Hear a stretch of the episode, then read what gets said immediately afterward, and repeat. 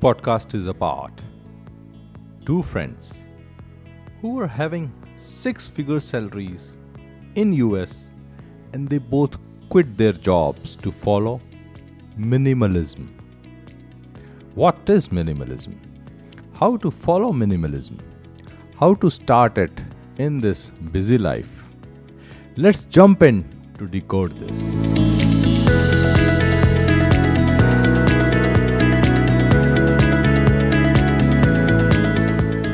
Hello, everyone. Rakesh here, your coach, speaker, author, and career transformation expert. Please join my VIP Facebook group to know more about career, productivity, and fulfillment. It was long back when one of my friends asked me to use the free period of Netflix and watch a documentary on minimalism.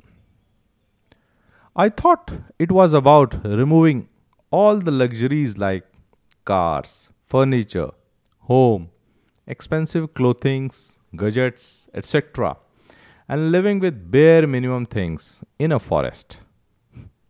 But I was wrong. Minimalism is about having or owning the things, stuff, materials which add value to our life. Purchasing the things which add meaning to life.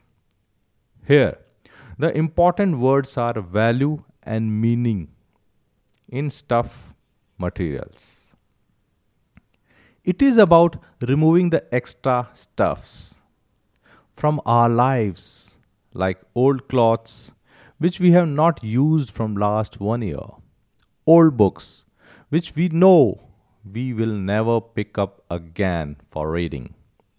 Removing the old furniture like kids' pram, old and broken chair, old mobile cables, headphones, safari suits, old sentimental furnitures. Yes, sentimental furniture and many things.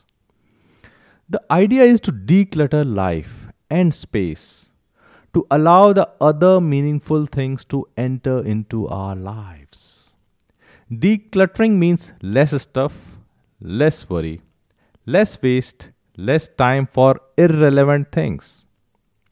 That ultimately means more time for useful things, more time for self, more time for relationships, and more time for contribution back to society. I checked my wardrobe and found that at least 5 6 shirts which I have not used for the last 1 year. Same was the case for trousers, jackets, t-shirts, sweaters, books and 2 3 laptops. Yes, it was lying there on my in my cupboards. I should get rid of them. Taking these types of decisions consciously, one after another, is minimalism.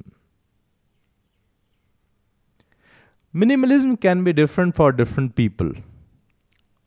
Our luxurious lives, which we are proud of, is actually a monk life for big businessmen and entrepreneurs.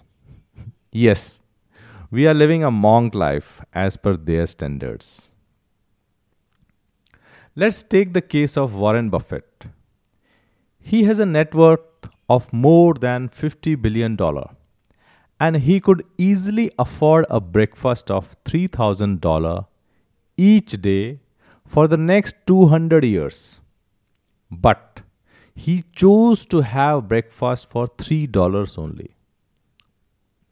He drives his 20 year old car.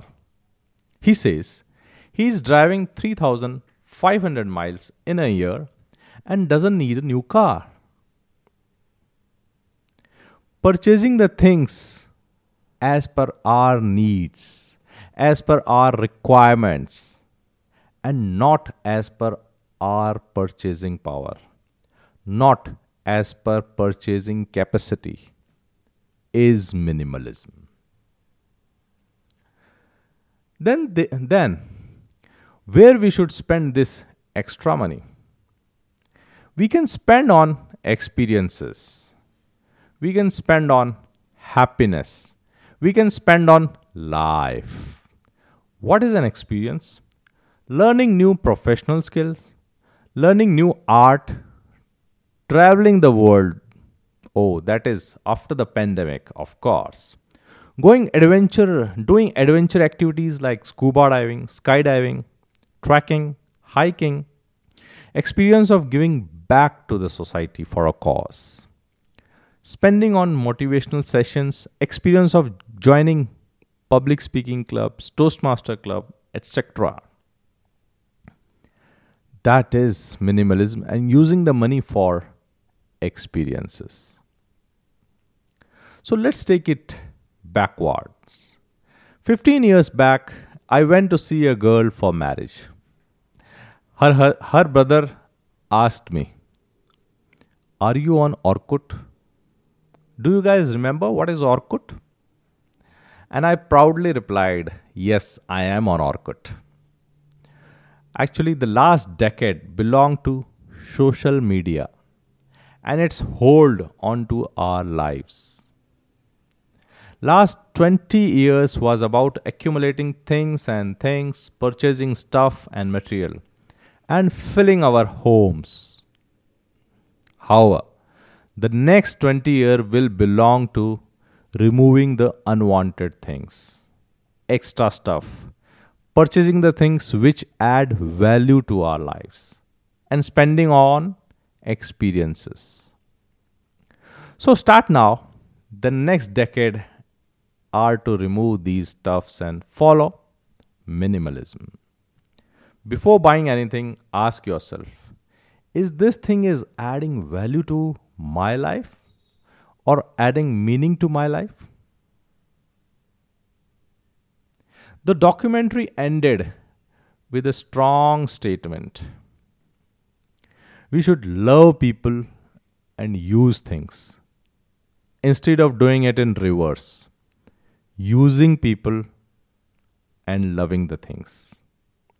And the sooner we understand it, the better it will be. Rakesh here, signing off and decoding clarity of minimalism.